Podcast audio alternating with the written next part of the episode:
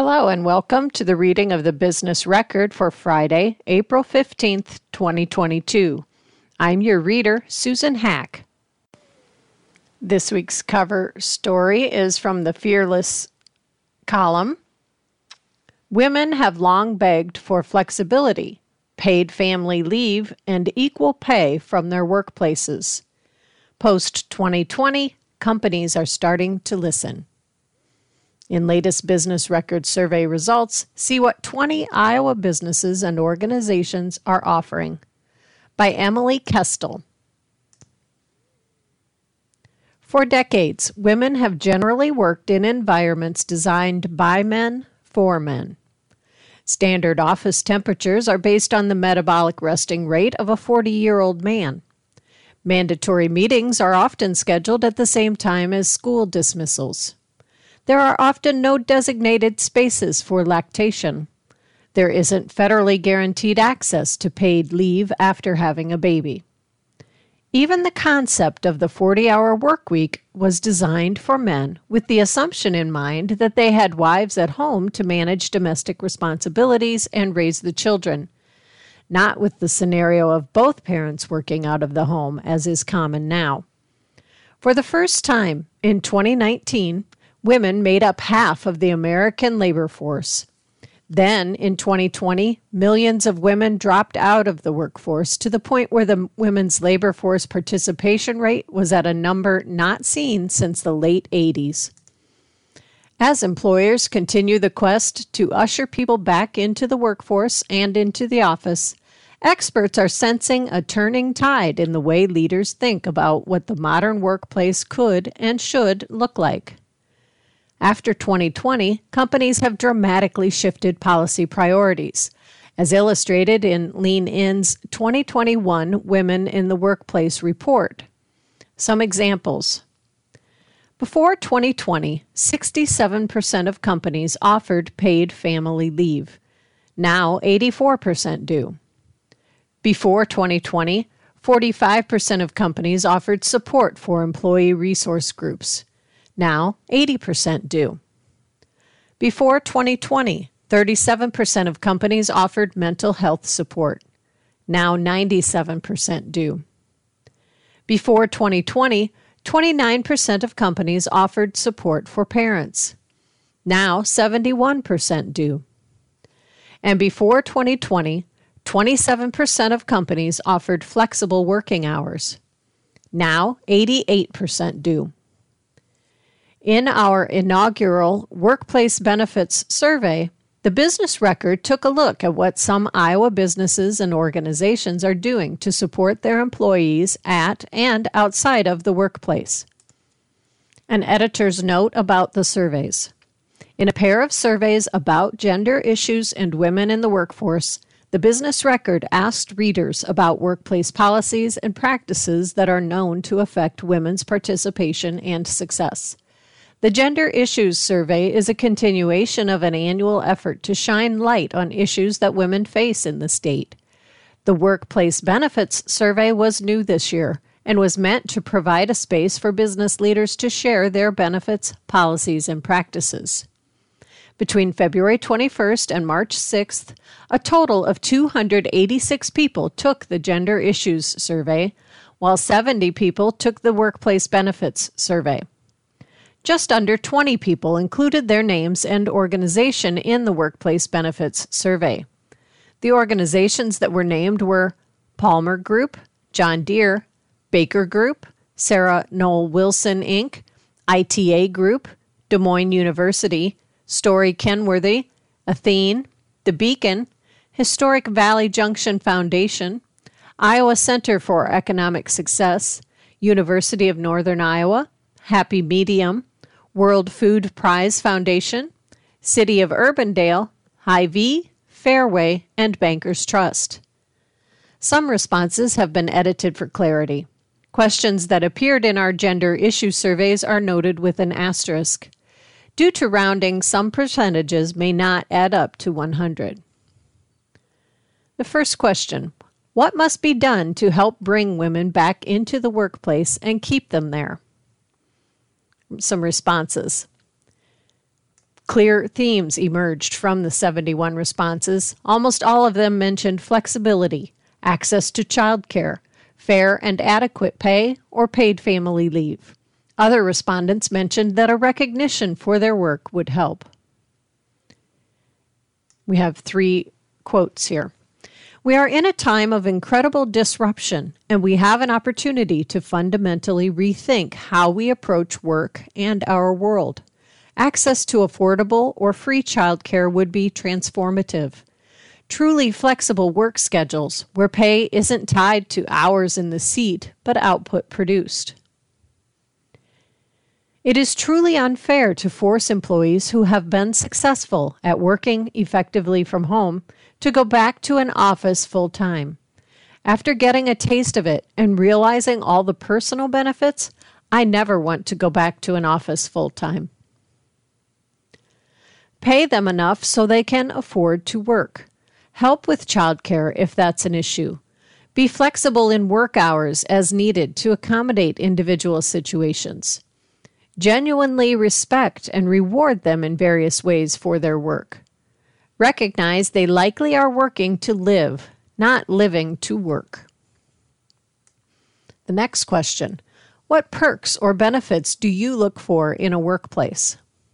Of the 64 responses, the most common answers were flexibility, health care benefits, child care support, a solid retirement plan, paid family leave, and a respectful culture where their work is valued. When we asked Megan Milligan about the benefits and policies in place at the Iowa Center for Economic Success, she said, quote, We have really, really high expectations but we give all the tools and resources the employee needs to get there. We compassionately usher you through our very high expectations of you. End quote. Survey responses Basic needs are taken care of in an extraordinary way. People are paid fully for the worth and value they bring. So many companies say that those in customer service are the most important roles and yet they were often some of the lowest paid. I'm interested in benefits that are designed to serve the humans they impact most and not just the bottom line. And as a business owner, I understand that sometimes what you want to offer may be different than what you can, but there is always room to get creative. An organization that I think is a role model in human first benefits is Girl Scouts of Greater Iowa, led by the phenomenal leader Beth Shelton. They are always creating new ways to support their staff that will be inclusive and meaningful. Just look at their program that allows parents to bring their baby in until they are six months or start crawling. When we talk about building inclusive cultures, we have to be willing to challenge the rules we've created around what work needs to look like and consider bold new possibilities. Paid family leave and sick days that can also be used when children or dependent adults or aging parents need support. Time off with pay to vote. Vacation and personal time paid assistance with further education relevant to the job, access as needed to a mentor and the individual to whom they report, comfortability and respect between coworkers, management that respects their team, appropriate raises and growth within the workplace. The little extras that show appreciation the company has for the employees. A workplace that respects employees' non work boundaries. A workplace that understands that people have lives outside of work that will sometimes intrude on their work hours. A workplace that not only provides a lot of paid holidays and paid vacation, but expects you to take it. A workplace that cares about employees as people and not just as means of production. Freedom, autonomy, respect confidence in my skills and ability to make decisions, and a rigid stance against mi- micromanaging. The next survey question Does your company have flexible work policies? While many jobs, including food service, manufacturing, and retail, cannot be done from home, Flexibility is often listed as the number one policy that companies should continue to implement post pandemic if they want to retain employees. But some experts worry that remote work will hold women back. One scientist referred to a bias favoring those who are in the office, which may keep remote workers from getting promotions and stepping into leadership positions. Examples of policies the Beacon has unlimited, guilt free, paid time off for salaried staff. No more tracking quarter hours, stressing over whether or not to take time off for an appointment, or saving up for vacations. When you need a mental health day, you take it. When you need a mental health week, you take it. As the executive director, I never average more than 40 hours per week so that my staff do not see overworking themselves as an expectation. The fear is that these kind of practices will reduce productivity, but they actually increase it. We've had an incredibly successful year, a healthier staff, and a significant reduction in employee turnover. From Melissa Vine on behalf of the Beacon.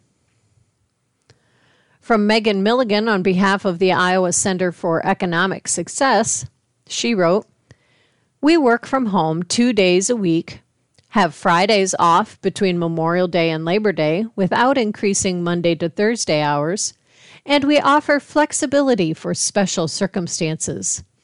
We also have the week between Christmas and New Year's off. That being said, just because our hours end at 4:30 p.m., that doesn't mean you're not going to sometimes do work at 7 p.m. There's Fridays in the summer where all of us have had to work and nobody grumbles about it because the policy is also that you get your work done. From Katie Patterson on behalf of Happy Medium. You choose your schedule. The team can work from anywhere. We also have a weekly mental health hour for each team member and from Sarah Noel Wilson on behalf of her company. Full time team members work an average of 32 hours a week with no reduction of pay or benefits. We have set expectations for timing related to client work and team members. Otherwise, my colleagues manage their work during the week based on their needs. If they need to run an errand or take a nap because they are tired, they find time during the week to catch up. We explored doing a four day work week, and at this point, the preference was to have flexibility across the whole week instead of condensed work days. In the next question, um, section regarding family leave, the first question is What does the ideal family leave policy look like? Responses one that never puts people in a situation where they have to sacrifice their family needs for the needs of an organization. We also need to expand our definition of family to move beyond just those with children or related by blood. Often, those who are single, without children, or who have chosen family may not have the same access to the same benefits. Allow parents to use vacation time, short term disability, or unpaid time off to take the time they need, but no longer than 12 weeks. I believe there should be full pay for up to 16 weeks for both parents, and after 16 weeks, it can be half pay up to 20 weeks. Then, after 20 weeks, it would be short term disability pay or long term disability pay. I believe it should include immediate family and time off for a situation that can include sick parents, children, or siblings. One where the birthing parent is at a place where they can say they are ready to return to work. This means being physically and mentally healthy and in a state where you feel your infant is competent is in competent quality care. The next survey question in this section Should maternity leave and paternity leave, also commonly combined to be called family leave, be equal in length? Arguments in favor of having the same amount of leave available for both birthing and non birthing parents say that doing so helps set a precedent that parenting a child shouldn't just fall on one person.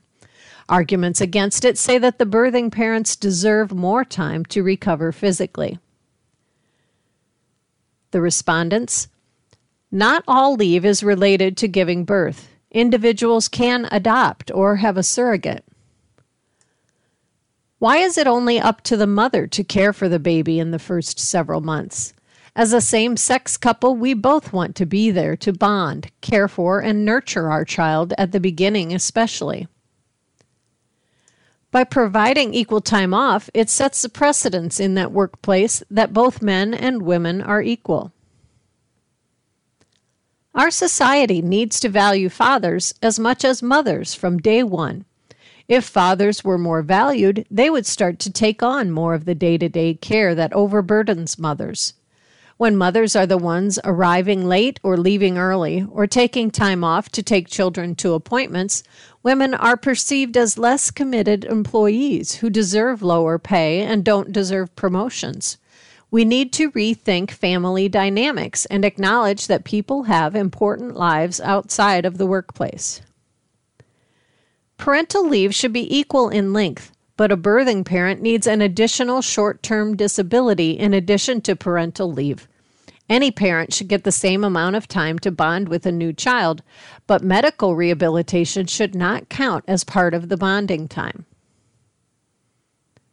I understand the need for dad to have some bonding time, but there is something unexplained, undefined about a mother with her baby. She just carried the child for nine months, and between nursing, recouping, and bonding, that is different from a dad, and baby. I agree there should be some paternity leave, but not to the extent of the mother. Mothers need more time in order to physically recover from the experience and adjust mentally. The next survey question Does your company offer paid parental leave? Policies listed by respondents varied widely. Some mentioned policies where the birthing parent is partially paid for six weeks. Some respondents said their employer's policies were tiered, where the longer you worked at the company, the longer the leave you get. Other responses said it's covered only through disability insurance or by using sick leave. The respondents Four weeks of paid time off at 80% for both parents, which can be supplemented with paid time off to reach 100% of pay. For birthing parents, an additional eight weeks is available. From Amanda Young on behalf of Bankers Trust. From Chad Carter on behalf of Fairway, two weeks at 100% pay for both parents and non birthing parents. From Happy Medium, 12 weeks at 100% pay for moms, dads, and adoptive parents. The Iowa Center for Economic Success, six weeks at 100% pay for any parent in any way they become a parent. Children are allowed at the office full time until they are walking. Any children are allowed in the office on occasion that childcare or school is canceled. Daycare is grossly expensive. We're a nonprofit, so while we pay fair wages, nobody's getting wealthy at the Iowa Center. I don't want to lose somebody because they do the math and realize that paying for childcare doesn't make it worth it to keep working. From Shelley Egermont on behalf of Athene. For birthing parents who are employees with at least one year of service, they are eligible for 13 weeks of paid leave at 100% of pay. For employees with less than one year of service, they are eligible for paid leave under our short term disability policy at 60% of pay.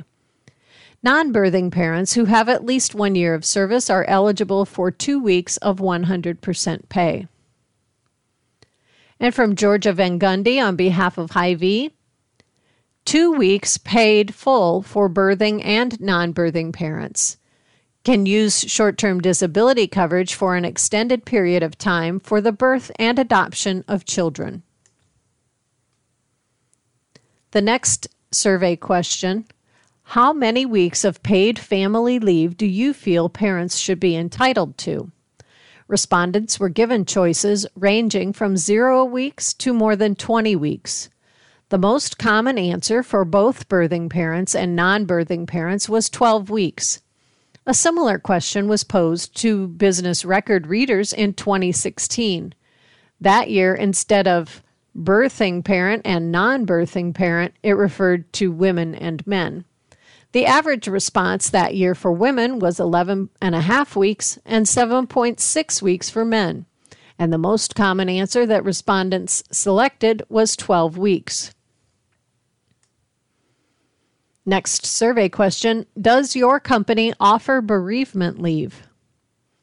Bereavement leave is a common benefit that many companies and organizations offer. Most of the responses in our survey mentioned a range between two and five days off for an immediate or extended family member's death. New to the national conversation around bereavement leave, though, is adding a loss of pregnancy to the list of eligible situations. Between 10 and 15 percent of known pregnancies end in miscarriage. Yet there's no federal requirement to provide paid time off after pregnancy loss.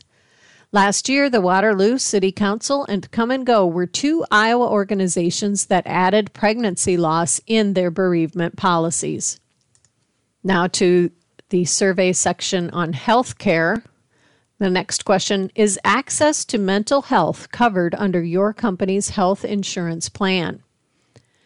The prevalence of mental health issues has risen since the onset of the pandemic. One study found that 35% of women have moderate to severe levels of depression. 27% of women have moderate to severe levels of stress, and 37% of women between 18 and 24 report suicidal thoughts. Employers have a responsibility to help support their workforce's mental health, whether that be through offering EAP resources, making sure counseling or psychiatric treatment is covered, under health insurance plans or simply lessening the stigma by talking about it. In response to this question, 81% said yes, access to mental health is covered under the company's health insurance plan. The next question Does your company offer fertility benefits? Roughly one in eight couples are known to struggle with infertility. Coverage of fertility benefits is growing throughout U.S. companies, though the range of what's covered varies. Some companies offer stipends for egg freezing or IVF treatment, while others simply cover appointments with specialists. As mentioned in a recent Fortune article, more companies are considering considering adding fertility benefits to their repertoires in an effort to attract and retain employees. In our survey, representatives from three publicly identified companies responded saying they offer fertility benefits. Hy-Vee said they're available to full time employees and include treatment reimbursement up to $5,000. The company also offers an adoption reimbursement up to $3,500 per adoption for full time employees. Happy Medium offers a $2,000 reimbursement each year for fertility services. The University of Northern Iowa said fertility benefits are offered through its medical insurance. Overall response to this question was 80% no. Fertility benefits are not offered. Next is a financial empowerment section. The first survey question in this section Should businesses and organizations implement salary transparency policies to help address pay inequity? There's no silver bullet to solve the gender pay gap or pay inequity. But experts agree that the best way to address the issue is by talking about it and acknowledging that it exists. Many experts believe that pay transparency policies would help. In a previous Fearless article, University of Iowa professor Beth Livingston argued transparency is useful for promoting equity in workplaces. She said, quote, it provides a check on manager actions and paid decisions while also demonstrating trust in employees. Research has shown that pay transparency can actually improve employee motivation. When the process and outcomes around compensation are clearer, employees may actually perform better while simultaneously promoting equity and requiring companies to think through their compensation decision making in more depth. End quote. Responses from the survey 74% said yes, businesses and organizations should implement salary transparency policies to help address pay inequity. Comments from respondents In many small businesses, this happens naturally. In large corporations, I think management should be transparent about pay, including incentives and bonuses. State employees have salary transparency, and disparity still happens. Anything we can do to improve how much people know and can make informed decisions helps. It may be hard to keep it confidential depending on the size of the business. Privacy is still important. Employees have a right to know how their pay compares to that of their coworkers, to know how their work is valued. I've never understood why salary transparency isn't the norm. If they can justify pay differences, transparency should be a non issue. Workers in general leave a lot of money on the table merely due to lack of information. It's difficult to make informed decisions without information. And if that information is held in secret entirely on the side of the employer to their benefit, the field is unlevel as soon as you step through the door. Next question of, in the survey Does your company have pay transparency practices or policies? 59% of respondents said no. In 1997, Congress first introduced the Paycheck Fairness Act, which would ban employers from asking about salary history, require employers to prove why pay disparities exist, and bolster legal protections for those who file sex based wage discrimination lawsuits or class actions. It has passed every year in the House since 2010 but never in the Senate. That leaves private companies and organizations to set their own practices and policies. In organizations that fall under the umbrella of the state or municipal governments, compensation is public record. Some examples of practices and policies around pay transparency included from the Beacon, last year we transitioned to pay equity and transparency by distributing a spreadsheet with everyone's compensation listed alongside industry standards. I had a one on one meeting with each staff person to address any questions or concerns. This has increased trust and equity within our organization. I used the average of several resources to determine the local industry standard, then paid each employee just above the industry standard or a living wage, $15 per hour, whichever was higher. The average entry or mid level employee received a 43% pay increase in one year. From Bankers Trust, we post portions of salary ranges externally, and employees can request a salary range for any open role. The Iowa Center for Economic Success said Pay is reviewed once a year or any time an opportunity organically comes up to discuss them.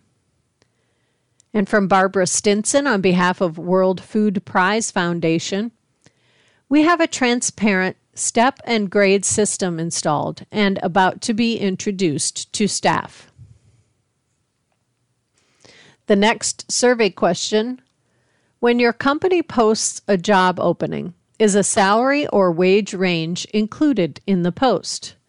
And responses were evenly split 50 50 between yes and no. In recent years, several states and cities have passed laws that require employers to post salary information for job openings, promotions, and transfer opportunities. Research shows keeping salaries secret disproportionately harms women and people of color who are less likely to negotiate base salaries and raises. Another argument for doing so is that it saves time by weeding out applicants whose salary expectations don't match up. I don't want to have someone spend the time and energy applying if we aren't able to offer what they are looking for or need, Sarah Noel Wilson said. The next survey question Does your company offer retirement benefits or a 401k match? 95% said yes. Women experience many barriers when it comes to saving for retirement. On average, women earn less over the course of a lifetime than men. Gaps in employment for mothers who have to take time off to care for children affect earning potential. One study found that for every child a woman has, her income falls by an average of 4 percentage points. Retirement benefits described in our survey varied. The most common responses were companies providing a 2 or 3% match to 401k plans. Other companies put limits on matches. For example, the company would match 100% up to 6% of an employee's contribution. Another respondent indicated they're part of an ESOP company, so they receive shares each year in their company's stock. The next questions are from the Company Culture and Development Opportunities section of the survey. Question Does your company offer free or low cost professional development opportunities? 80% said yes. Whether formal or informal, participation in professional development opportunities is crucial for advancement. Many formal trainings or conferences can come with a price tag of hundreds or thousands of dollars, causing a barrier to access if an individual can't attend on their employer's dime or afford it themselves. Examples of development opportunities from companies from Sarah Noll Wilson. We invest in our colleagues' development through formal paths, such as certifications and workshops, to informal paths, such as mentoring, stretch assignments, books, and involvement in strategic decisions. Bankers Trust said, We've created two internal leadership development programs and also offer a new manager boot camp and several free trainings to all team members on topics ranging from mental health to leadership to personal development. And World Food Prize Foundation stated, we provide 1,200 to $2,000 annual support to an employee for relevant professional development training and conferences. The next survey question in this section does your company offer affinity groups for underrepresented employees? 27% said yes. Affinity groups, also commonly called employee resource groups, are organized communities of employees within a workplace who share identities, whether gender, ethnicity, religious affiliation, ability, or lifestyle. They exist to provide support and foster a safe environment where people can bring their whole selves to the table. Examples of affinity groups that respondents included in our survey were ones for women, LGBTQ folks, Asian Americans, Black people, Hispanic Latino people, veterans, and new moms. And finally, some thoughts from Megan Milligan of the Iowa Center for Economic Success on why she implemented the policies and benefits the center offers. She said, The base of any benefit we offer is what is real life? How do you legally, equitably manage that in a way that you get work done and you're good stewards of the dollars and revenue that comes through your door? But also that your employee feels like they're part of the mission, not just a cog in the wheel to get a certain outcome done. I think the reason I wanted to be a boss was to make sure that other people had access to the benefits. I don't particularly like being a boss, except that I know I can make normal expectations for people. People are working harder than ever. You just have to give grace alongside high expectations on why she's working to remove gender differences within the language of benefits and policies? She said, I did not experience any gender differences in my own life in terms of discrimination or things I couldn't access until I had children. That became the great divide. For me, my cause was changing the word mom to parents and starting to proactively raise up the fathers. Until you start treating dads a certain way at work, you're not going to get moms to be treated a certain way. I sat with my coworkers the other day and asked, What benefits do we offer or do we need to offer that are just for women? We couldn't come up with any. Someone said miscarriage.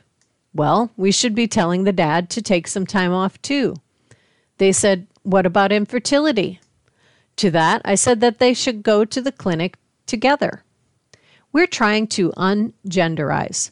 If we're not doing that, then we're leaving a whole other group of people out because there are people who are gender fluid or don't identify with a gender. We have to start acting like where we want to get to. If where we want to get to is total equality and equitable workplaces, let's just start there.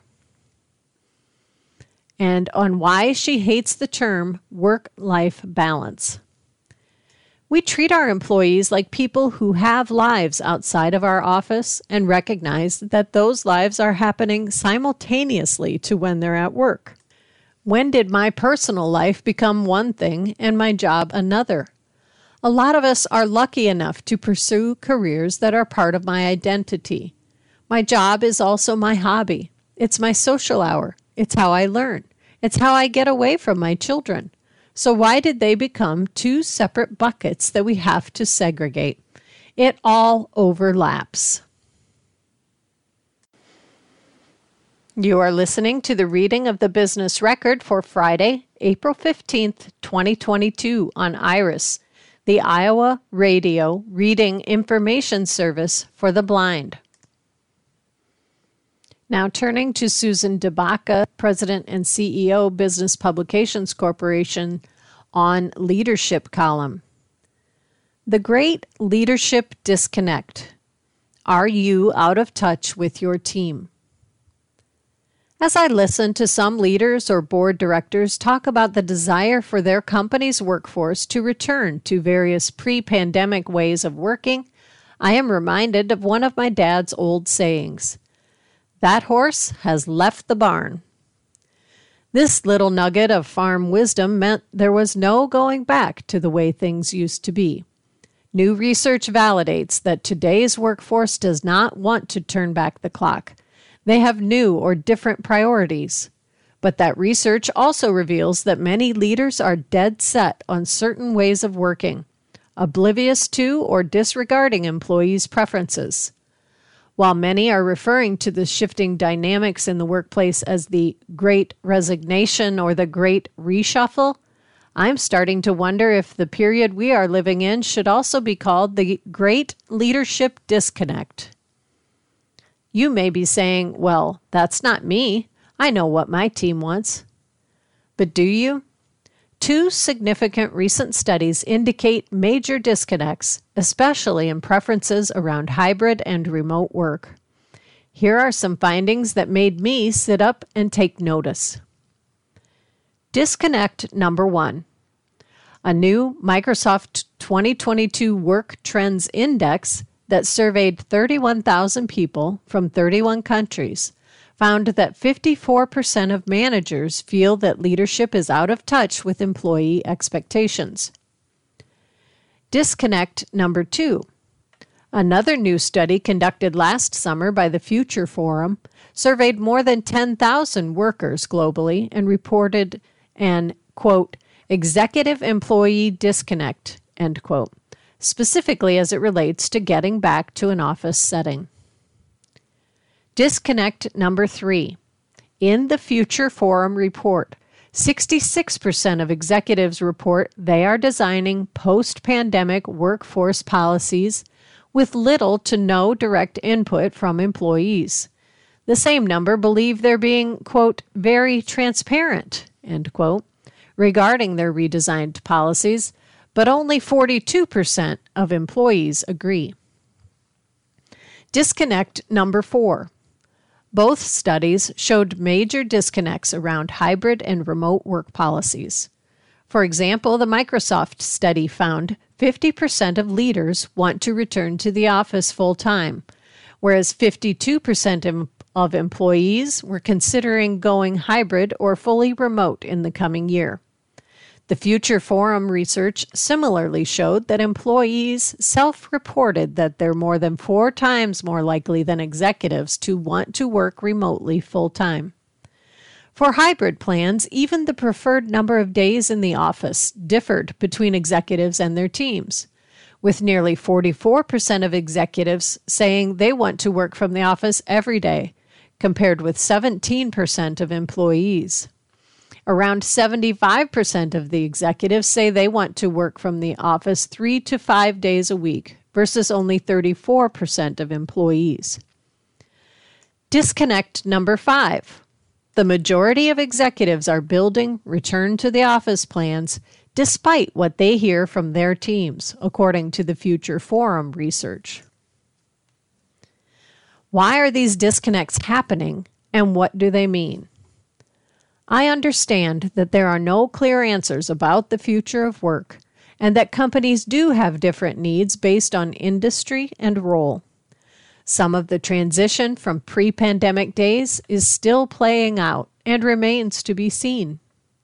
Regardless, a few things are clear. Leaders who do not understand and engage their workforces put their companies at risk. Leaders who disregard employee feedback send a strong message about trust and respect. And when there is a disconnect of this magnitude between leaders and team members, employees disengage or leave. As you contemplate the great resignation and great reshuffling, what can you do?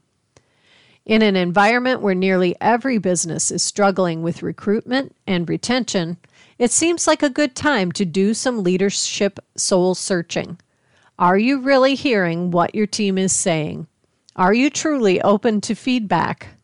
Are you yourself willing to work differently? And most importantly, instead of being disconnected and clinging to pre pandemic policies, how can you use this opportunity to reconnect or reset with your team? From the Business Records Tech and Innovate, Innovation section, Orbiting the Earth from Marshalltown by Joe Gardyasz. The business record recently got a behind the scenes look at how a Marshalltown based company, Mechdyne, is building enterprise scale, world class augmented reality and virtual reality interactive display systems for companies around the world. Many Iowans may not have heard of the company, but they likely have experienced its work when visiting any number of its client companies across the state. For instance, Iowa State University's new Student Innovation Center features displays that were custom built by Mechdyne. The company will be featured as part of an upcoming article about augmented reality and virtual reality technologies in the 2022 Innovation Iowa magazine to be published in July. James Gruening, the company's co founder, provided senior staff writer Joe Gardyasz and our photographer Duane Tinkey with a tour of the company's technical center, which is located in a warehouse within walking distance from Mechdyne's historic headquarters, a three story brick building where Ford Model A trucks were once assembled. The multifaceted technology company has developed increasingly immersive AR VR technology based systems for the past 25 years.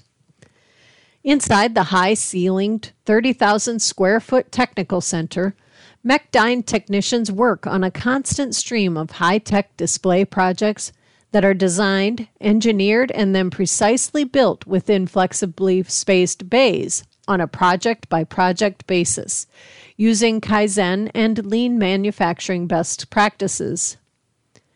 We use every inch of it, Gruening said of the space.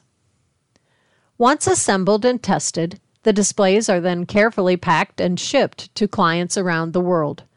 The Mechdyne teams travel with each project to personally construct the displays on site, whether it's on the ISU campus or at a corporate technology campus in the Middle East. The company's systems have been installed at clients' locations in 48 states and 42 countries, and the pace of its international work has been picking up, Gruening said. Most of our displays are interactive, he said, noting that many of their corporate customers are manufacturers that use the AR VR displays for prototyping new products or devices. Mechdyne has done projects for various U.S. federal agencies, the largest of which was a 10,000 square foot vir- virtual reality battlefield simulator that Mechdyne built and tested in Marshalltown. Using that system, Army medics and soldiers take part in day long training exercises conducted by the Uniformed Services University of the Health Sciences in Bethesda, Maryland. Two years ago, Mechdyne launched its own manufacturing unit that makes custom built engineered structures for video displays, a function it formerly contracted out. A highlight of the visit to the Technical Center was personally experiencing an immersive commercial grade LED wall panel, which a Mechdyne application engineer, Kelsey Levi, had set up for us. Using a joystick and wearing special glasses tracking the user's movements, we got an astronaut's view of floating around the exterior of the International Space Station as the Earth rotated below us, using a simulation that Mechdyne had developed for NASA. While we were wowed by seeing this on a 60 inch super high definition screen, a Mechdyne client uses a multiple panel version that spans a large room to provide an immersive experience. Mechdyne's 350 employees are spread across about 10 office locations in addition to Marshalltown, among them Chicago, Virginia Beach, Virginia, and the United Kingdom, as well as remote workers who work in countries such as Sweden and Malaysia. About 20% of the company's workers are based in Marshalltown. For Levi, who graduated with a mathematics degree from Wartburg College less than two years ago, landing a position with Mechdyne and being able to do this type of work in Marshalltown was an incredible opportunity. Gruening said while Mechdyne does hire a lot of engineers in the STEM fields, many of his technical people don't have engineering degrees. We're really looking for a certain type of person, he said, our approach is that we hire for attitude and train for skill. Look for more photos and the article about AR VR technology trends in our 2022 issue of Innovation Iowa magazine. Now, turning to the marketing column by Drew McClellan Four Pillars of Marketing Know Who Matters. After 20 years of writing this column, I've decided it's time to step aside and let someone else share their wisdom. My final four columns will be focused on what I believe are the four most important elements of marketing. Get these four correct, and the rest is just details. The four cornerstones of marketing are your brand, your audience, giving first, and surrounding yourself with the right people. This week, we'll tackle your audience. This is probably the marketing pillar that is most often mishandled by organizations. We have all of these misperceptions about who we should talk to when it comes to our products and services. Here are some of the biggies. The bigger the audience, the better. We should invest most of our time and money on talking to prospects. If we've told them something a couple of times, they will remember it.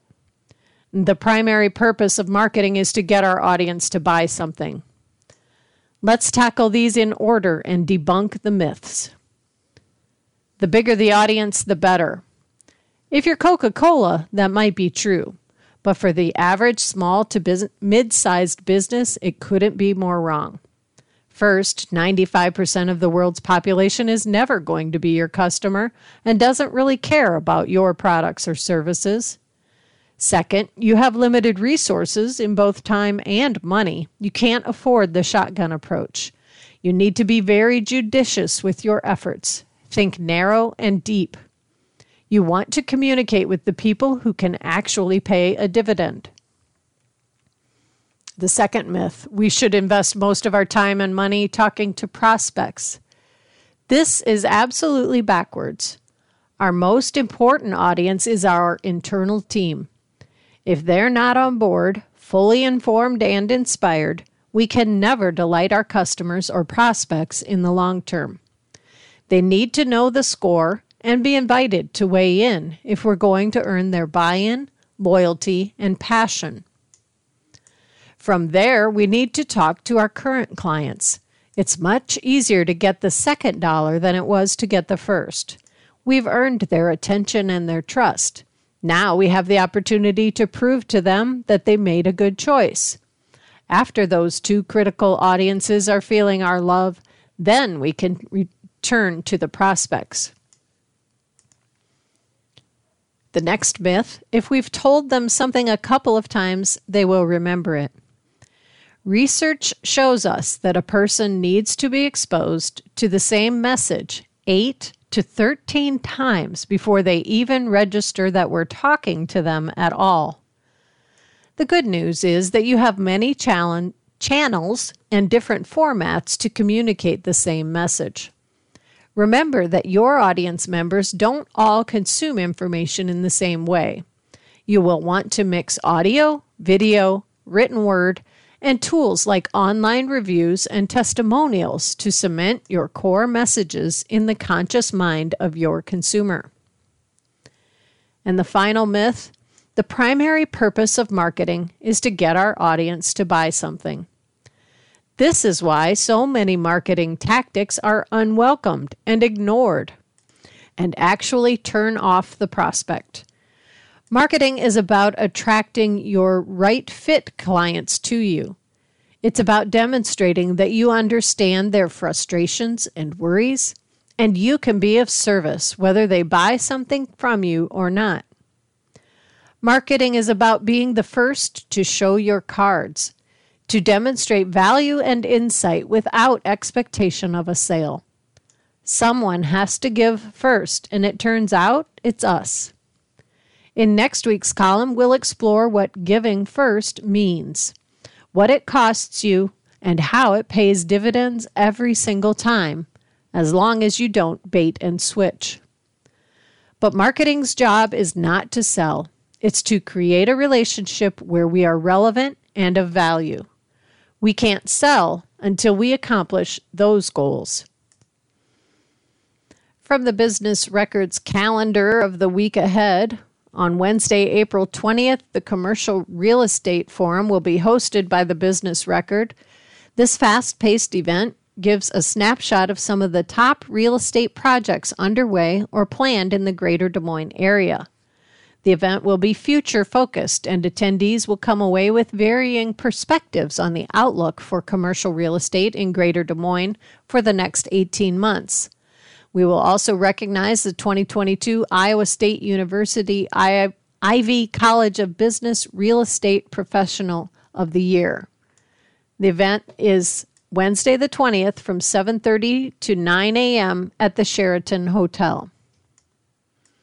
Thursday and Friday, April 21st and 22nd, is Athene Black and Brown Business Summit, hosted by the West Des Moines Chamber of Commerce. The second annual summit will bring everyone from entrepreneurs to seasoned companies together in a hybrid setting at Athene in West Des Moines, Iowa. The summit includes a pitch competition, breakout sessions led by top experts, Mel Essex Award, inspirational keynote speakers, and more. And on Friday, April 22nd at 6 p.m. at the Ron Pearson Center, an all star evening hosted by Robert D. and Billie Ray Center at Drake University. The center will honor Bill Knapp, a distinguished Iowan with a deep commitment to improving our state, with the Robert D. and Billie Ray Pillar of Character Award. And on Saturday, April 23rd, from 5 to 10 p.m., the Animal Rescue League's largest event of the year, supporting hundreds of pets who will enter our doors this year Enjoy a night out with other animal lovers just like you for a chance to win silent or live auction items, meet some of the Therapet teams, and more. Held at the Community Choice Credit Union Convention Center. And that does it for today's reading of the business record for Friday, April 15th, 2022. I'm your reader, Susan Hack. You can access a recording of today's reading on our website, iowaradioreading.org, anytime. Thanks for listening.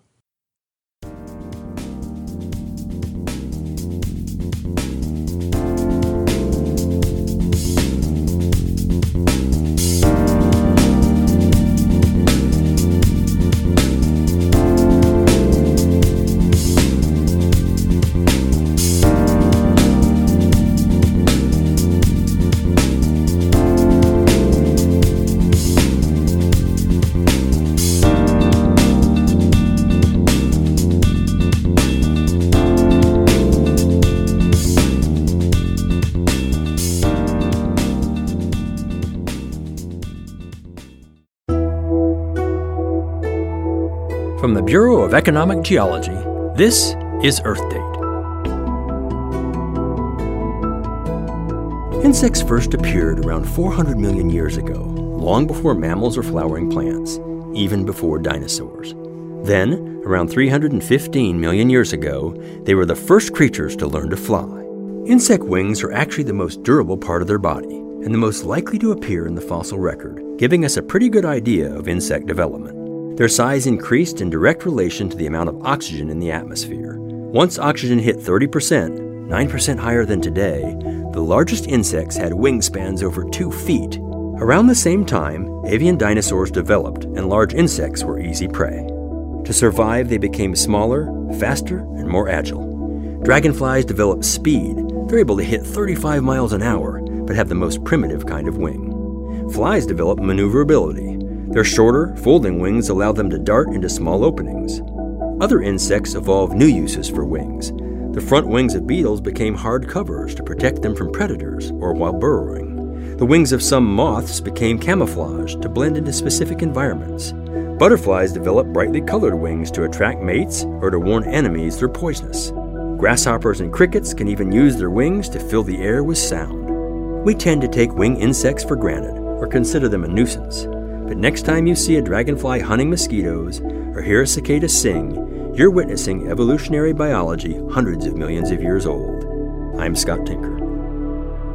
Earth Date is produced by the Bureau of Economic Geology at the University of Texas at Austin, with support from Schlumberger, helping oil and gas companies increase production and efficiency while lowering environmental impact. You can hear more EarthDate stories at earthdate.org.